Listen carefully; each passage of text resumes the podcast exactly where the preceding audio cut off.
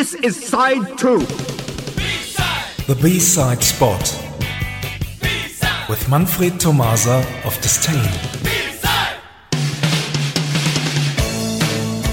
Hello everyone, hope you are doing fine. Here is your weekly B-side spot.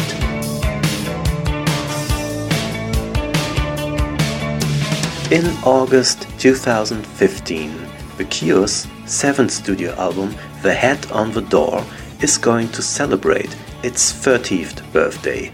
Oren, how do you feel about this long player? If you compare it with 17 Seconds or Pornography, it appears that The Head on the Door contains a different approach. The Head on the Door is one of my favorite albums by The Cure, even more than Disintegration, an album that everybody says is their best one. Songs like Kyoto Song, The Blood, A Night Like This, none of them is a single, but great album tracks, and I think that The Head of the Door is. Hey, Oren, what are you doing? What? Stop explaining the meaning of whatever. This is my spot, isn't it? Ah, oops, sorry. Hello everyone, hope you are doing fine. Here is your weekly B-side spot. Uh, the Head on the Door was The Cure's third UK top 10 album and was introduced by the single In Between Days, which spread a huge and genius commercial atmosphere. By then, The Cure had already begun to value the B-side with different eyes than before.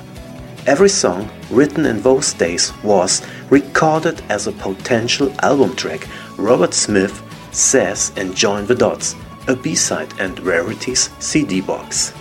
The 12-inch version of In Between Days contained two B-sides, Exploding Boy and an exclusive track called A Few Hours After This. This orchestral based song is very unique in The Cure's discography and we will play it tonight.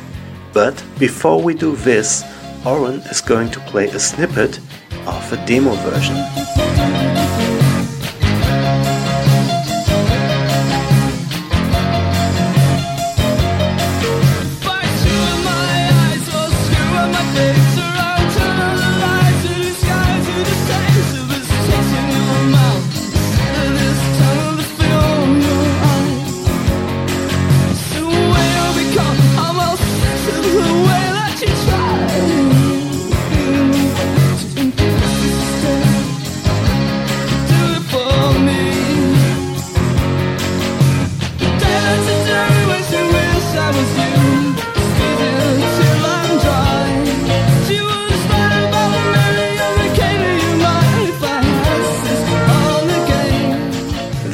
Was the demo, and this is the version The Cure released in 1985 as a B side.